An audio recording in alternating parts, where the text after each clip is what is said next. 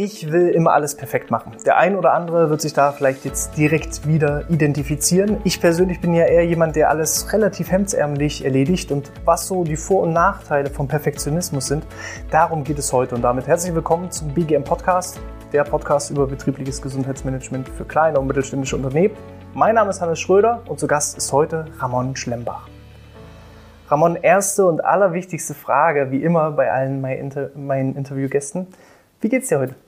Mir geht's hervorragend. Ja, dass du extra angereist bist hier nach Schwerin, dass wir das äh, aufnehmen können. Äh, habe ich mich sehr gefreut. Also äh, ich bin auch schon gespannt auf das Thema, was wir jetzt besprechen. Ich setze mich mal gemütlich hin. Ja, so. Gerne. Und ja, ich bin happy. Ich auch. Also ähm, erstmal auch vielen lieben Dank, dass ich herkommen durfte. Ähm, wenn du jetzt nicht gerade mit mir einen Podcast aufnimmst, was machst du denn sonst für gewöhnlich? Ich glaube, das ist die Frage, die du wahrscheinlich allen stellst. Ne? ähm, ich bin ganz klassisch äh, Psychologe, ja. klinischer Psychologe.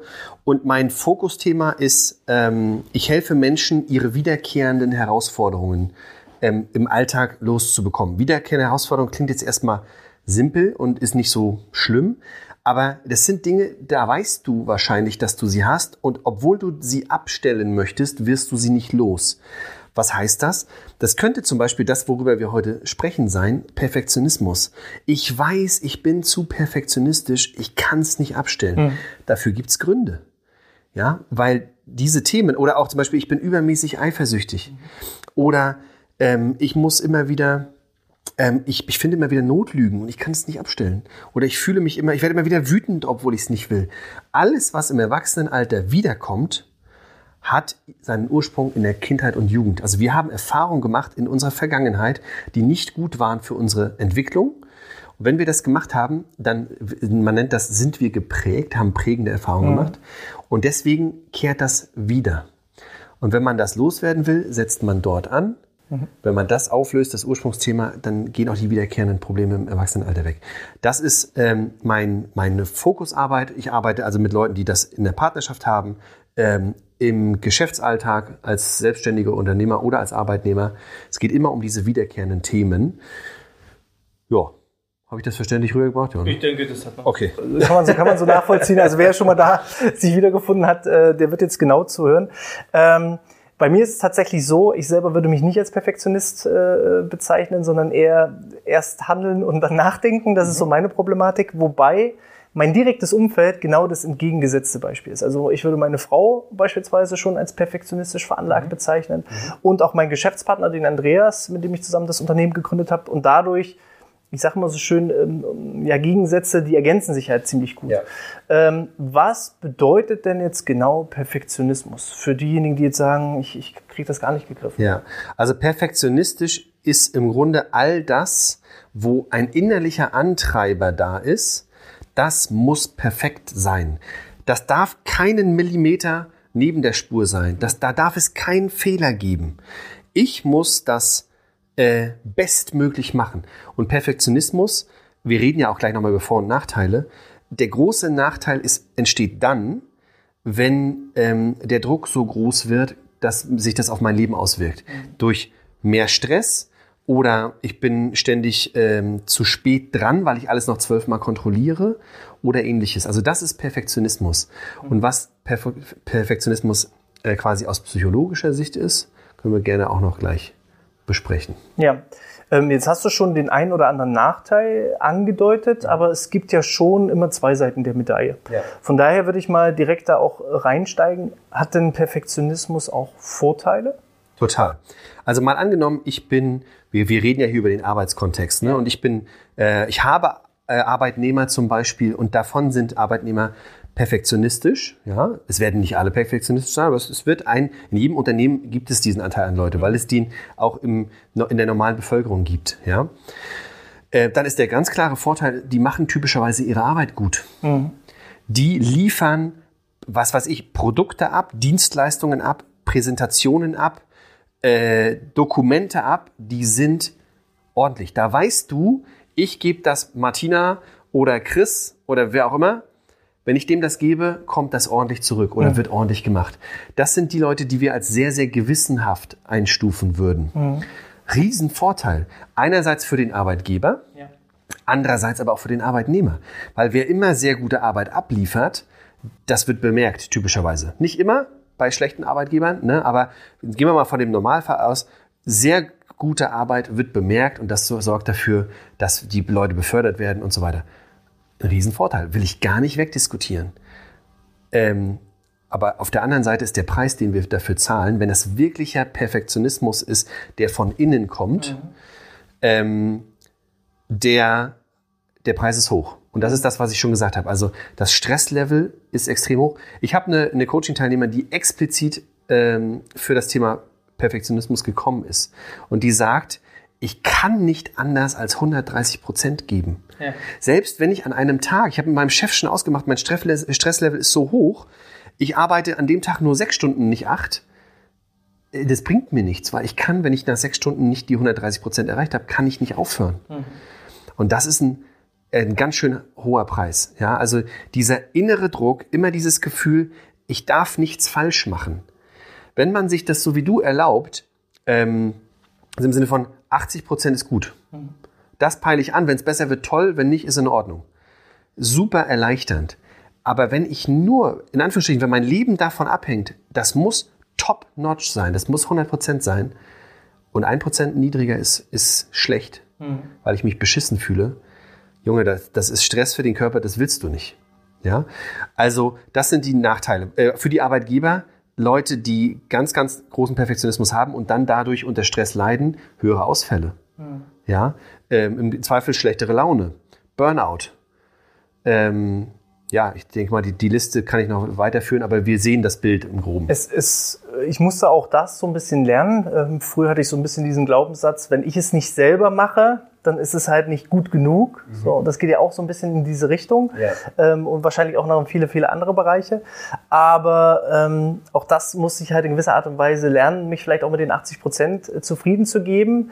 Ähm, dadurch schaffe ich aber trotzdem viel, viel mehr, wenn ich es auf viele Köpfe verteile und Dinge ja. abgebe. Ja. Diesen Perfektionismus nicht versuche anzustreben, ist dann eben auch wieder der Vorteil. Und das ist halt immer so, ja, es hat alles so seine Kehrseite und, und das Ideal liegt wahrscheinlich genau dazwischen. Also wenn ich mich nicht vollkommen verbrenne, aber trotzdem einen hohen Anspruch habe an meine, an meine Ergebnisse, dann ist es, glaube ich, so ein gutes, ein gutes Mittelmaß. Du hast was Gutes angesprochen, was, weil ich das nochmal betonen möchte. Es macht einen riesen Unterschied, ob ich ähm, meine Arbeit sehr gut machen möchte oder ob ich meine Arbeit sehr, sehr, sehr gut machen muss, weil da ein Riesendruck ist. Ja, weil natürlich, wenn wir selbstständig sind, wenn wir Angebote an eine Zielgruppe äh, machen, dann muss die Dienstleistung gut sein.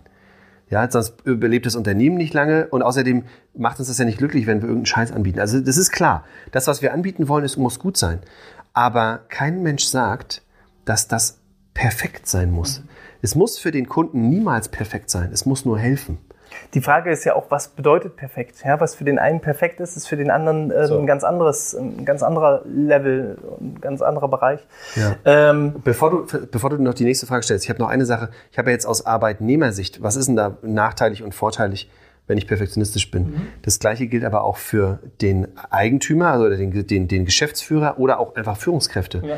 Wenn die perfektionistisch sind, dann kann der Nachteil dann sein, die haben, wie du es schon gesagt hast, Schwierigkeiten, Dinge abzugeben. Die überkontrollieren ihre Mitarbeiter und die, und die Mitarbeiter fühlen sich drangsaliert. Ja, ist auch blöd, weil dann äh, erstens schaffst du nichts, wie du selber gesagt hast, wenn du immer überall die Finger im Spiel haben musst, bist du langsamer unterwegs, als es sein muss und du machst deine Mitarbeiter unzufrieden, weil die sagen, Junge, traust du uns gar nichts zu. Ja, wollte ich noch mal kurz einmal mhm. in den Raum werfen. Da gab es ja von, von dem Rennfahrer Andretti dieses Zitat, wenn du das Gefühl hast, immer alles unter Kontrolle zu haben, dann bist du nicht schnell genug unterwegs. Ja. Ähm, in, in diese Richtung geht es ja. Jetzt weiß ich, okay, ein gewisses Maß an Perfektionismus, vielleicht, ich weiß nicht, gibt es da auch verschiedene Stufen des Perfektionismus? Du bist da der Experte drin. Na, ich würde das einfach nicht Perfektionismus nennen. Ich würde das einfach zum Beispiel sagen, ähm, ich möchte einen gewissen Arbeitsanspruch oder einen Qualitätsanspruch an meine Arbeit haben. Mhm. Das ist ja völlig in Ordnung. Ja ich behaupte, also das ist einfach nur meine Terminologie. Sobald du sagst, ich bin Perfektionist, es gibt Leute, die irgendwie das mit einem halben Lächeln von sich sagen, ah, ich bin halt ein Perfektionist. Ja. Ich weiß dahinter, äh, auch wenn die das irgendwie cool und positiv erzählen, meistens ist dahinter dann aber der negative mhm. Ursprungsgrund. Deswegen, weil du ja nach der Terminologie gefragt hast, ähm, Perfektionismus, sage ich, ist das schlechte Extrem, aber Qualitätsanspruch, ja, wollen wir. Gibt es irgendwie so bestimmte Bereiche, die besonders gefährdet sind, perfektionistisch zu sein? Ich sag jetzt mal Steuerbüro oder, oder Finanzbuchhalter oder irgendwie, die einfach so aus deiner Erfahrung heraus mit den vielen Menschen, mit denen du zusammenarbeitest, wo du sagst, da erkenne ich ein gewisses Muster, das auch ähm, die Arbeit mich prägt oder ist es alles äh, aus der kindlichen Prägung? Wo, wo kommt es her? Äh, sehr gute, sehr gute Frage. Habe ich noch gar nicht explizit drüber nachgedacht. Ähm, ja, also so wie wir geprägt sind, beziehungsweise das, was das Job, der Job verlangt, zieht ja gewisse Leute an. Mhm. Also ich, ich, würde behaupten, ich kenne da jetzt keine, ähm, keine Studien zu, aber ich würde behaupten, dass solche äh, Controlling-Aufgaben, also Controlling. Meine Frau äh, ist übrigens im Controlling. Siehst du? Äh, Steuerberatung, vielleicht auch Juristen, dass da das tendenziell schon sein kann. Aber äh, im Grunde findest du das überall. Ja. Ne, die die Coaching-Teilnehmerin, an die ich denke, die war im wo hatten die gearbeitet? Im Architekturbüro. Mhm. Auch da kann ich ja nicht sagen, naja, so plus minus ein paar Meter, das funktioniert halt nicht. Das muss halt auf einen Zentimeter genau passen. So, genau. Und, aber da ist auch wieder, es kommt drauf an, ähm, es gibt gewisse Sachen, also wenn du Chirurg bist, willst du auch nicht sagen, oh, hier so Pi mal Daumen. Logisch. Ne? Also die, der Job verlangt dort Präzision. Aber jetzt nehmen wir mal äh, den, das Architekturbüro, deine Berechnungen müssen hundertprozentig stimmen. Mhm. Aber muss jetzt die E-Mail, die ich verfasse, 27 Mal gelesen werden, ob da ja auch alles perfekt ist? Nein, weil dein Kunde hat davon nichts. Von den genauen Berechnungen hat dein Kunde sehr wohl was. Ja, und ich glaube, dass da, das ist dann so auf pragmatischer, oberflächlicher Ebene, da sollte man das ein bisschen balancieren. Es gibt Teile meiner Arbeit, da darf ich auch ruhig ganz, ganz genau sein, muss ich auch unter Umständen. Ja, ich habe auch einige Coaching-Teilnehmer, die arbeiten im Krankenhaus und da da ist nicht viel Raum für, also viel Spielraum, ja. Aber dennoch sagst du dann halt, dann mache ich halt vielleicht was anderes, wo ich jetzt nicht übermäßig mit einem Druck machen muss. Mhm. Und das bietet jeder Arbeitsplatz, okay. ja. Also, ich glaube, ich habe es so langsam verstanden. Ähm, der Perfektionist hat eben auch Schwierigkeiten wirklich in so fast allen Lebensbereichen diesen Perfektionismus ähm, ja unbedingt anstreben zu müssen. So. Ja. Also auch dieses Müssen ist in dem Fall so in gewisser Art und Weise wichtig, ja. dass ich diesen inneren Druck habe. Werde ich zum Perfektionisten? Bin ich als Perfektionist geboren oder wie entwickelt sich das? Gute Frage. Ja, das ist nämlich auch das, was du gerade zusammengefasst hast, dieses ich, ich merke, ah, das sind die Leute, die nicht abstellen können. Und ich kann auch äh, ziemlich genau erklären, warum die das nicht können. Mhm. Und die kurze Antwort ist, die, du wirst damit nicht geboren. Mhm. Kein Kind kommt auf die Welt mit einem Gen, was mich perfektionistisch macht. Das heißt, wenn ich jetzt 30, 40 oder 50 bin, mit null hatte ich das nicht mit 40 habe ich es. Dann habe ich es irgendwo aufgesammelt. Und das ist ja quasi die Hauptthese meiner Arbeit und die, und die Hauptfrage, wo und wie habe ich das aufgesammelt? Und jetzt, ähm, warum werden Leute perfektionistisch? Warum wird man so? Und die Antwort ist relativ simpel. Perfektionismus ist eine Bewältigungsstrategie. Ich kompensiere etwas. Und wenn ich herausfinde, was ich kompensiere, weiß ich, was die Wurzel meiner Thematik ist. Und was ist es typischerweise, was ich kompensiere? Einfach, wenn man mal logisch daran geht. Äh, Perfektionismus heißt, ich möchte etwas bestmöglich machen. Ja, ich will etwas, das muss perfekt sein. Was versuche ich da zu vermeiden? Ich versuche zu vermeiden, nicht gut genug zu sein. Das heißt, die Wurzel für Perfektionismus ist typischerweise entweder ein mir schon bewusstes, also der ein oder andere Zuhörer oder Zuschauer wird sich wiedererkennen, wenn ihm das schon bewusst ist. Es sind Leute, es kommen manchmal Leute zu mir ins Coaching, die sagen, ah, ich, ich habe äh, Schwierigkeiten mit meiner Selbstliebe. Ich bin irgendwie nie äh, zufrieden mit mir. Ich frage mich immer, bin ich gut genug? Gut genug für meine Partnerin, ähm, gut genug im Job. Ja? Den Leuten ist das schon bewusst. Und da ist es dann eine bewusste Bewältigungsstrategie. Ich muss alles perfekt machen. Dann fühle ich diesen Schmerz nicht, dass ich nicht gut genug bin. Einigen Leuten ist das nicht bewusst. Mhm. Ja, und die machen das trotzdem. Und die nehmen dann einfach diese Identität an. Ich bin halt einfach Perfektionist. Aber im Grunde, wenn du aufhörst, diese Bewältigung zu machen, kann jeder mal äh, die, die Übung machen für sich, die, die Gedankenübung. Mal angenommen, ich gebe etwas unfertig ab. Ja, ich, ich liefere etwas unfertig was für ein Gefühl kommt mit mir auf? Was für eine Gedanken kommen hoch? Was passiert dann? Und dann wird man meistens merken, wie, oh, es ist mir voll unangenehm oder, oh Gott, ich kann, ich kann mich gar nicht da reinfühlen, das ist komisch. Ja? Und ähm, wie kommt es dazu, es wäre jetzt ja die nächste Frage, wie kommt es dazu, dass ich diesen inneren, dieses innere Gefühl von, ich bin nicht gut genug habe. Und gerade beim Thema Perfektionismus gibt es zwei Richtungen. Mhm. Ja, der, die Klassikerrichtung ist, wenn ich in, in meiner Kindheit oder Jugend ein Umfeld hatte, was keine Fehler zugelassen hat, also was immer Leistung gefordert hat. Klassikerbeispiel, ähm, ich komme mit einer 2 von der Schule nach Hause und freue mich und sage, Papa, Papa, ich habe eine 2 in Mathe. Wenn die Reaktion dann nicht ist, cool, Junge, alles klar, schön, ja, ähm, wenn sie stattdessen ist, wie eine 2, wieso ist das keine 1? Mhm. Dann lernt das Kind, ich bin nicht liebenswert, weil ich da bin, ich bin nur liebenswert, wenn ich leiste. Mhm. Ich habe auch schon Stories gehört von, von Coaching-Teilnehmern, da kam einer und hat gesagt, oder war es eine Sie? War eine Sie, genau. Ähm, sie hat einen Reitwettbewerb mitgemacht, wurde Erster in dem Wettbewerb. Und das Einzige, was der Vater sagt, ist, ja, ja, ja, alles schön und gut, aber beim nächsten Mal, das musst du noch besser machen, das musst du noch besser machen. Das. Dieses Gefühl, ich kann es meinem, ich rede jetzt immer von Mama und Papa, weil das die dichtesten Bezugspersonen ja. sind, aber es können auch Oma und Opa sein, Lehrer, wie auch immer. Mhm. Dieses Gefühl, ich kann es dir nie recht machen. Mhm. Ich muss immer Attacke machen, um überhaupt halbwegs das Gefühl zu haben, zu genügen. Mhm. Das ist ein Grund ähm, dann ist es nicht mal eine Kompensation, sondern dann ist es einfach, so bin ich direkt geprägt. Ja? Man nennt das, ähm, ich habe dann überhöhte Standards. Mhm. Ja? Ähm, der andere Punkt, wenn es eine, und das ist der häufigste, würde ich jetzt sagen, ähm, wenn es eine Kompensation ist, dann liegt das, weil tief in mir drin dieses Gefühl ist, ich bin nicht gut genug, man nennt das Unzulänglichkeit. Ja? Und die entsteht, die kann aus ganz, ganz vielen unterschiedlichen Gründen entstehen. Wenn ich Eltern habe, die mich ständig irgendwie gängeln und kritisieren, Mann, Junge, wie siehst denn du aus? Setz dich doch mal gerade hin. Dich kann man ja nirgendwo mit hinnehmen. Ja? Woher kennst du meine Mutter? ich kenne sie alle mittlerweile. ähm, also das, dieses sehr, sehr kritische. Ähm, dann könnte es sein, dass meine Eltern mich ständig auch angeschrien haben, weil sie selber irgendwie ein, ein Cholerikproblem hatten. Äh, es könnte sein, dass meine Eltern sich nie, oder meine Bezugsperson, sage ich mal wieder, ja, sich nie für mich interessiert haben. Da war gar nicht so mega Kritik, aber das Kind hat immer das Gefühl bekommen, hm, irgendwie Mama und Papa interessieren sich nicht für mich, ich bin denen nicht wichtig. Und was passiert bei vielen Kindern dann? Sie kommen an den Punkt, wo sie sich fragen, liegt das an mir? Mhm. Und das zahlt negativ auf dieses Gefühl von, ich bin gut genug ein. Ja? Anderes Klassikerbeispiel ähm, kennt wahrscheinlich auch der ein oder andere aus der Vergangenheit. In der Schule, ich werde gehänselt, ausgeschlossen, was weiß ich, du bist komisch gekleidet, hässlich, zu dick und so weiter und so fort. Wir wollen dich hier nicht. Das Kind lernt das Gleiche. Ich bin diesmal nicht für Mama und Papa, aber ich bin nicht gut genug für die. Hm. Leider haben, also wir wissen, als Erwachsene wissen wir, das liegt nicht an dem Kind. Aber Kinder haben oder Jugendliche haben noch nicht die Ressourcen, das zu verstehen. Es sei denn, sie haben jemand in ihrer Ringecke, Mama, Papa oder Onkel oder was weiß ich, der ihnen das erklärt. Aber viele Leute, viele Kinder beziehen es dann auf sich. Ja, ich bin ja offensichtlich nicht gut genug. Und die tragen das mit ins Erwachsenenleben rein. Es gibt noch ganz, ganz viele unterschiedliche Quellen, aber wurde das so ein bisschen deutlich, wie das typischerweise Auf, auf jeden Fall. Ich denke, äh, was mir gerade noch durch den Kopf ging, kriegen Perfektionisten dann häufig auch automatisch perfektionistische Kinder? also die dann automatisch diese Glaubenssätze mit aufnehmen?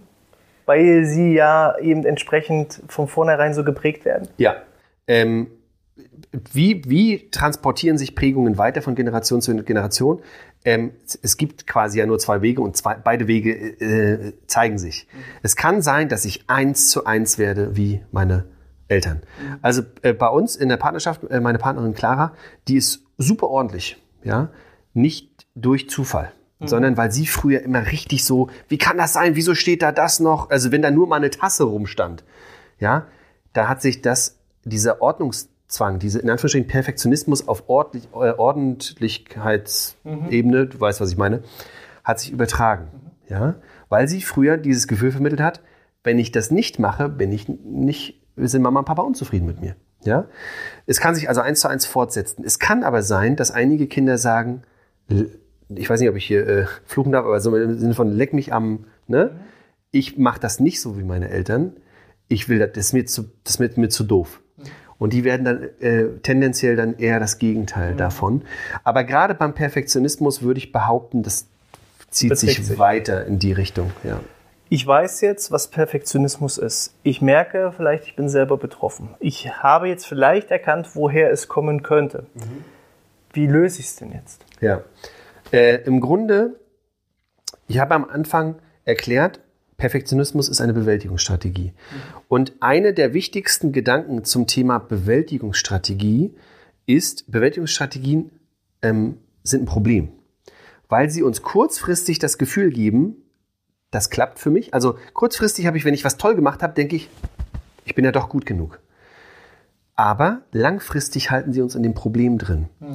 Das heißt, wenn immer wir uns, äh, wenn wir, wann immer wir Bewältigungsstrategien haben, sollten wir diese aktiv versuchen abzulegen, damit unser Gehirn eine Möglichkeit hat, und zwar zu lernen, ich brauche das nicht. Mhm. Ich brauche diesen Rettungsring nicht, diese Krücke. Weil wir machen das nur, weil wir noch tief in uns drin überzeugt sind, äh, wenn ich das jetzt unperfekt abgebe, werde ich gefeuert, werde ich angeschrien, ist jemand unzufrieden, ist, ist ein Kunde enttäuscht und so weiter und so fort. Ja? Äh, das ist auf der pragmatischen Ebene, das kann jeder schon beginnen. Mhm. Versuchen, ah ja, guck mal, jetzt versuche ich gerade wieder was noch 27 Mal zu kontrollieren aus Angst. Ich versuche das mal abzulegen. Jetzt kommt das eine Problem. Das, wenn das tief verwurzelt ist, und die Angst groß ist oder dieses ungute Gefühl, dann ist diese einfache Handlung, ich mache das mal nicht perfekt, ultra schwer. Mhm. Und dann geht der, der einzig sinnvolle Weg ist dann in die Vergangenheit. Und was heißt das? Ähm, nochmal genau gucken, wie ist man geprägt. Wenn wir bei dem Thema sind, wissen wir, was die Prägung ist. Ja? Der zweite Schritt ist zu gucken, wie genau hat sich das bei mir entwickelt? Was waren die Dynamiken? War das eine Situation mit Papa oder drei Situationen mit Mama? Das kann man systematisch herausfinden. Und das ist ein wichtiger Schritt. Also wir müssen gucken, welche Situationen haben zu meiner Prägung beigetragen. Denn im Grunde sind das die Säulen, auf denen diese Prägung steht. Mhm. Wenn ich herausfinde, auf welchen Säulen die steht, kann ich die Säulen wegsägen. Mhm. Wegsägen ist jetzt übertrieben gesprochen. Ne? Das ist nämlich also der folgende Schritt. Ich habe dann meine To-Do-Liste, in dem ich geguckt habe, was sind meine äh, Ursprungssituationen. Und dann ähm, nennt man das Entmachtung. Also das sind gewisse Übungen, die, ähm, wo es darum geht, ich erinnere mich nochmal ganz explizit daran, was ist da damals abgelaufen. Ich versuche mich da ganz detailreich einzudenken, weil das Gehirn kann nicht unterscheiden zwischen Realität und Fantasie. Mhm. Das heißt, wenn ich ganz detailgetreu mich daran erinnere, wie ich früher angeschrien wurde, wenn ich irgendwas nicht ordentlich gemacht habe, dann wird das die gleichen Emotionen auslösen. Und das nochmal durchzufühlen und im Kopf gerade zu biegen. Das heißt, auch nochmal gedanklich mein Gegenüber zu konfrontieren. Ey, Papa, das, was du da damals gemacht hast, war nicht in Ordnung. Mhm. Ja, das sorgt bei vielen ähm, für eine Erleichterung. Mhm. Ich sage immer zu meinen Coaching-Teilnehmern, du kannst es nicht auslöschen, du kannst aber das emotionale Gewicht davon wegheben. Mhm. Und äh, da einer meiner, meiner, ist schon länger her, äh, ein Coaching-Teilnehmer hat mal einen geilen Satz gesagt, im Sinne von, nach so einer Übung, nach dieser Entmachtung, ja. Ramon, ich weiß gar nicht, wann ich mich das letzte Mal so frei gefühlt habe. Und das braucht es manchmal, diese Vorarbeit, wenn es nicht funktioniert, gleich mein Verhalten zu ändern. An alle, die jetzt zuschauen und zuhören, wer in der Lage ist, sein Verhalten zu ändern, der ähm, braucht womöglich die Vorarbeit nicht. Mhm. Wenn das aber so stark verankert ist, dass ich das Gefühl habe, ich kann mich nicht anders verhalten, dann macht es Sinn, diese Vorarbeit zu leisten, weil dadurch entsteht Erleichterung, Mut und Kraft und dann kann man sich im, im, danach äh, anders verhalten. Okay, das heißt also, ich kann erstmal versuchen, irgendwo aktiv da entgegenzuwirken, genau. ähm, indem ich eben nicht 27 Mal die E-Mail ablese, sondern einmal lese und dann abschicke. Genau. Wenn ich dann aber eine Stunde später den Rechner wieder hochfahre, um noch 26 Mal drüber zu lesen, ob sie denn wirklich richtig geschrieben war, hast dann hast du nichts gewonnen. Dann steckst du halt genau in so einem tiefen, festen Sumpf drinne, dass man einfach professionelle Hilfe braucht und sich dann beispielsweise an dich wenden kann. Wie kann ich den Kontakt zu dir aufbauen? Wo, wo erreiche ich dich denn? Also äh, bei dem Thema, äh, dann, man will ja immer an jemanden geraten, wo man sagt, ich bin hier in guten Händen. Der, der Typ ist mir sympathisch, äh, dem vertraue ich und so weiter. Deswegen mache ich ja ähm, YouTube-Videos. Ich habe einen Kanal, da sind, glaube ich, schon 400 Videos drauf ne, zum Thema äh, Kindheit aufarbeiten, Beziehungen, Kommunikation, alles. Ja? Persönlichkeitsentwicklung. Wenn jemand also sagt, hm, ich erkenne mich wieder, ich wüsste gerne, das, was der sagt, macht das Sinn für mich, dann wäre meine erste Empfehlung, guck mal auf meinem YouTube-Kanal. Ähm, dort wirst du gleich sehen, ob du mich komisch findest, ob das Sinn macht Ne? Da wirst du Klarheit finden. Ähm, das wäre wahrscheinlich die erste Anlaufstelle. Natürlich habe ich eine Der Website. Kanal heißt? mein Name Ramon Schlembach und habe ich dahinter noch Psychologe stehen? Ich, kann sein, aber wenn man Ramon Schlembach eingibt, dann, findet man das, ja. Äh, kann man das auch bei Podcasts auch verlinken? Wir verlinken das alles. Ja, wir verlinken es in den Shownotes, wir verlinken es entsprechend in den Videobeschreibungen. Ja. Also wer dich finden will, findet auf jeden Fall da den Kontakt. Genau. Ähm, und wenn man mit dir persönlich in den Austausch gehen möchte, wie ist das am besten möglich? Also da gibt es natürlich ganz, ganz unterschiedliche Wege. Also ich bin auch auf TikTok und auf Instagram, da kann man mir auch direkt Nachrichten schreiben. Ähm, unter jedem YouTube-Video gibt es einen Link, wo man einfach mal reinschreiben kann, hey, das ist meine Herausforderung. Das wird an uns gesendet und wir gucken, sag mal, könnte Ramon da, also ich, der beste Ansprechpartner sein? Wenn ja, dann bieten wir demjenigen ein kostenloses Erstgespräch an. Mhm. Wirklich, also kostenlos, äh, auch gar keine No Strings Attached, würde ich jetzt sagen, weil es da einfach nur darum geht, zu gucken, was ist denn das, was du erreichen willst? Mhm. Was kann ich dir dafür anbieten? Passt das? Mhm. Ja? Äh, das wäre dann unter jedem YouTube-Video. Und äh, im Grunde, ich habe auch eine Webseite, die ist jetzt nicht top aktuell, äh, aber auch da gibt es ein Kontaktfeld, wo man mich kontaktieren kann. Okay. Ja. Gibt es zum Thema Perfektionismus etwas, was ich dich noch nicht gefragt habe, was wir jetzt heute irgendwie im Laufe des Themas übersprungen haben, was noch besonders wichtig wäre? Ähm, gute Frage. Wenn du sagst, es ist rund, dann nee, das ist rund. machen ja. wir den Deckel drauf. Ja. Und ähm, vielleicht hast du ja noch so einen letzten Tipp, so einen letzten Rat an die Community, den du mit uns teilen möchtest. Ähm, der hat gar nichts mit Perfektionismus zu tun, aber grundsätzlich, ähm, weil ich ja so ein Riesenfan bin von Persönlichkeitsentwicklung, meine Behauptung ist, alles, also dein Lebensglück, ähm, dein Wohlbefinden und deine Zukunft hängen eigentlich nur von einer Sache ab. Bist du gewillt und motiviert, morgen ein anderer Mensch zu sein. Also äh, der Schlüssel für alles, was dich heute stört oder für alles, was du erreichen möchtest, ist dein persönliches Wachstum. Wenn du dich, und das machst du ja schon, weil du diesen Podcast hörst, ja, wenn du dich weiterentwickelst, ist alles möglich. Und wenn man das in seinen Kopf kriegt, dann, dann gibt es auch nichts mehr, was dich aufhalten kann manche versuchen halt von heute auf morgen die Welt komplett zu verändern, ne? aber das ist es gar nicht, sondern es sind die vielen, vielen kleinen Schritte. Jeden Tag so ein kleines Prozentpünktchen besser und ja. schon bist du ein ganz anderer Mensch. Ne? Ja. Und über die nächsten Wochen, Monate, Jahre kannst du dich halt komplett umkrempeln. Ne? So sieht's aus. Mega gut, also mir hat's gefallen, so gut gefallen, dass wir auf jeden Fall schon gesagt haben, es wird noch einen zweiten Podcast geben. Da geht es dann um das Thema. Ähm, ich sage, also Ja sage. Mhm. Ja sage, im Grunde, ich sage viel zu oft Ja und Ja, Chef, ich mache das und Ja oder ich sage zu Dingen Ja, obwohl ich eigentlich Nein sagen möchte. Und da werden wir uns wieder anschauen, uns mal, was ist das, was hat das für Vor- und Nachteile, wo kommt es her und wie werden wir das los? Super. Wenn euch auch das interessiert, dann abonniert auf jeden Fall den Kanal oder eben ähm, ja, den Podcast. Hinterlasst auch gerne eine 5-Sterne-Bewertung auf iTunes oder in der Apple Podcast App. Falls ihr Fragen habt, gerne an mich oder direkt an den Ramon. Wir werden entsprechend auch darauf reagieren und wünschen euch schon mal alles Gute. Bleibt gesund und bis zum nächsten Mal. Ciao, ciao.